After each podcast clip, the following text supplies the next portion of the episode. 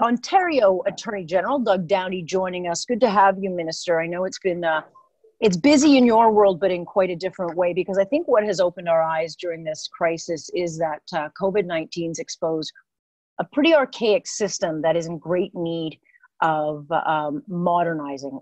Where do you see the inefficiencies that need to be improved?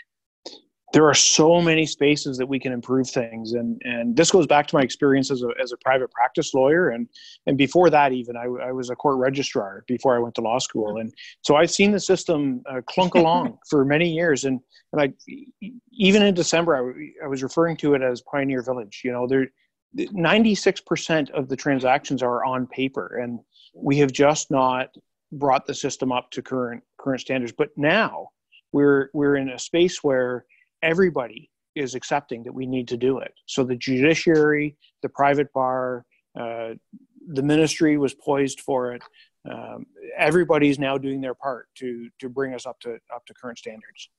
Okay, that could take a, a, quite a while. I mean, I worked in the court systems as a reporter for 20 years, and um, you know, in, in, a city like Toronto, world class city, and place like Canada, everything moved at a glacial pace. And so, what we found is that you know, years later, We've got delay after delay, and we're seeing that there is a cost in society when we get these kinds of delays.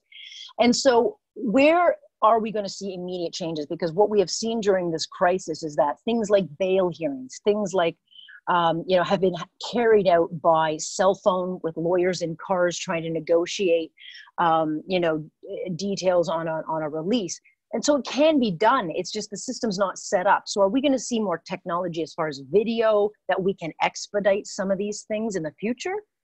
We aren't waiting. We aren't waiting at all. We we've already brought technology into into this space so that we're doing bail hearings remand hearings uh, remotely. We're not having to move individuals to the physical courthouse to do it. We're having uh, all the parties uh, come together virtually to to make things happen. We had a divisional court hearing last week, mm-hmm. uh, which actually increases access to justice. People can go on YouTube and see it happen.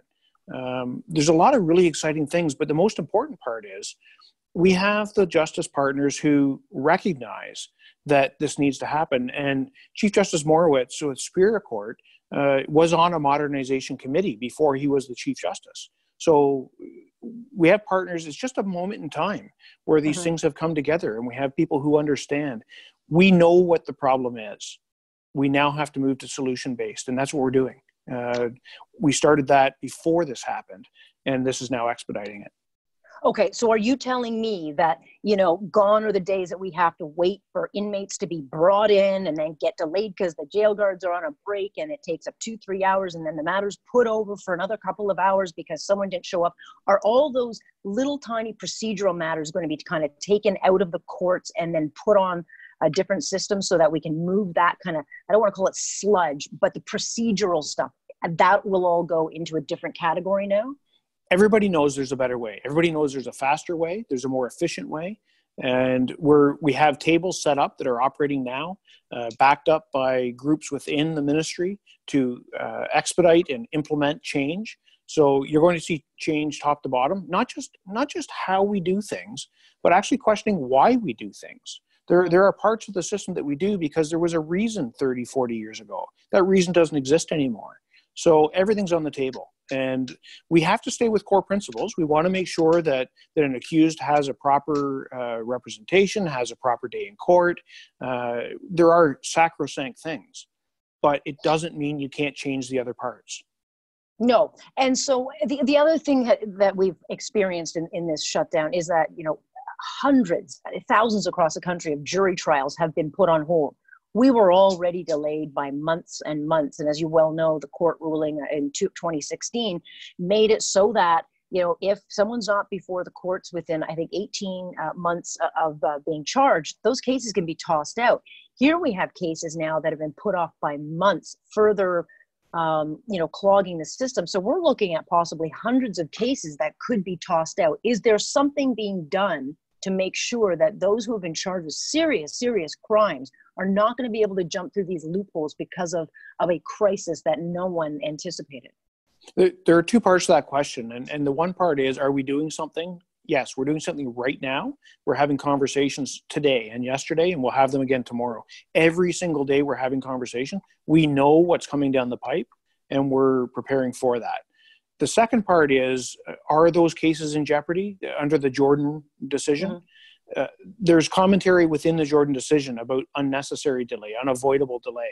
So it's going to be up to the judges ultimately. So I, I don't want to talk about you know what my mm-hmm. opinion is on that. It'll ultimately be up to the judges on whether the system is operated to the best of its ability to to not cause delay. And and I'll, I'll leave it there. But we're very very aware that there are a lot of people who uh, need their day in court and they need it in a in an appropriate time frame. All right. And the other issue is that there are new guidelines, as you're, you know, the premier announced today. Everyone, as we get back to business, the new norm does not exist. There are going to be a whole bunch of rules that we all have to play with, and there's going to be an awful lot of jury trials, hopefully getting back in play. How do you have a jury trial um, with social distancing rules in place, and how is this going to affect movement around the courtrooms? As you well know, courtrooms get very busy, and the public has a right to come in and see what's going on. So, how's that going to affect the court process? So I, I, was having a conversation earlier today with the Attorney General from Alberta and, and, what they're doing, and they're they're assessing whether they have courtrooms big enough to be able to maintain that social distancing, to keep the safety, uh, and and still perform the same function. I think we're all going to have to do that. We're all going to have to look at what resources we have to to allow that to move forward. Okay, I mean it's an important issue because you know you don't want these technicalities getting those who are charged with uh, offenses to be able to jump through these you know loopholes and use it to their advantage. But will there be a push maybe to do more judge alone procedures? I mean, you can't tell someone who's uh, you know uh, accused of a crime you know if they want to do a jury or judge trial, but it would certainly alleviate a lot of problems if we had more judge alone uh, procedural matters. There's certainly an, an, argument to say that judge alone matters are faster. Uh, they don't take as much time, uh, depending on the issue, of course. Uh, but often that election is, is up to the accused. So it's, it's not something that I can mandate and say, you can't have that. Uh, that's not the way our system's built. And that would take a, a change at the federal level, which, mm-hmm. Uh, again, isn't some we're not at a space yet where we're talking about that kind of fundamental change to the rights that have existed for individuals for hundreds of years. Although we have changed things that have happened for hundreds of years, virtual wills can now be done. Right. So uh, a lawyer can can do a will, have somebody execute it virtually, and that changes law that's been in place for 600 years. So we are yeah. tackling long-term, big-ticket items just i'm going to put you on the spot just a little bit but i want to ask this question on behalf of justine ellis who i've had on my show a couple of times of late. She's going to be uh, going to a parole hearing or, she wants to be able to go to a parole hearing. The man who killed her husband uh, in a drunk driving accident um, two years ago is trying to get early release because of the covid-19 she just like jennifer neville lake and so many other victims of these tragedies wants a chance to have a say. Do you believe that you know obviously you've got the background for this but a lot of these victims don't believe they have a voice in our system. What would you say to someone like Miss Ellis?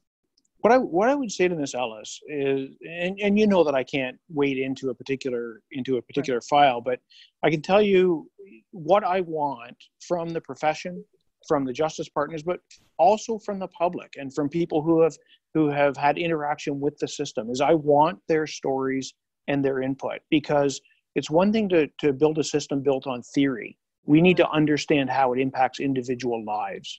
And so I, I would encourage Ms. Ellis to, uh, to participate in this process as we move through change so that we understand how change would impact her situation.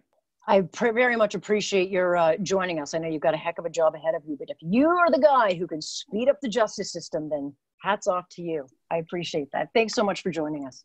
Thank you so much.